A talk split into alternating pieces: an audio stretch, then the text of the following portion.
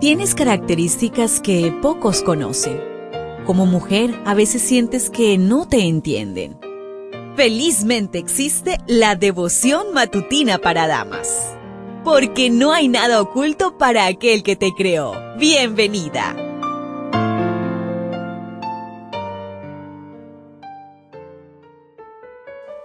Deseo que hayas pasado una bonita noche, que hayas podido descansar y estés con nuevas fuerzas, nuevas energías para iniciar las actividades correspondientes a este día. Hoy la meditación trae por título Cuando el sufrimiento la pone a uno fuera de sí. Job 9:35. Entonces yo hablaría sin tenerle miedo, pues no creo haberle faltado. En el capítulo 9 del libro de Job, el patriarca responde al ataque de su segundo amigo, Bildad. Intentaba revisar y reconocer el poder y la autoridad del Creador, pero en su angustia empezó a fantasear con la idea de enfrentar a Dios en un juzgado. Esto lo puedes confirmar en Job, capítulo 9, versos 32 al 35. Imaginaba un árbitro y un juicio justo que escuchará su queja contra Dios. Su imaginación lo llevó a un estado de hastío hacia la vida. Job estaba fuera de sí mismo. Probablemente no hayas experimentado nunca pérdidas del alcance que experimentó Job, pero por el simple hecho de ser una mujer cristiana, tarde o temprano serás asediada por el enemigo, que sabe que le queda poco tiempo. Consuélate con las siguientes palabras. Las encontramos en la matinal a fin de conocerle en las páginas 255 y 256.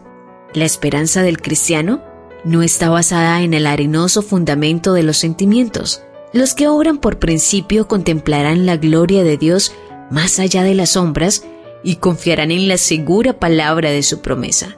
No se les disuadirá de honrar a Dios, no importa cuán tenebroso parezca el camino. La adversidad y las pruebas solamente les proporcionarán la oportunidad de mostrar la sinceridad de su fe y amor. Cuando el alma esté deprimida, eso no será evidencia de que Dios ha cambiado. ¿Estáis seguros del favor de Dios cuando sois sensibles a los rayos del sol de justicia? Pero si las nubes inundan vuestra alma, no debéis creer que estáis olvidados. Vuestra fe debe abrirse camino a través de la oscuridad. Que vuestra fe sea como la de Job, que podáis decir, aunque Él me matare, en Él esperaré.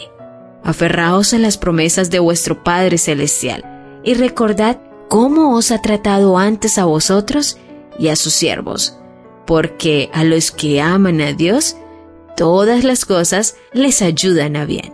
Las vicisitudes más difíciles de la vida cristiana deberían ser las que proporcionen mayores bendiciones. Las providencias especiales recibidas en las horas lóbregas deben animar al alma en los futuros ataques de Satanás y deben aparejar al siervo de Dios para que permanezca firme en las fieras pruebas.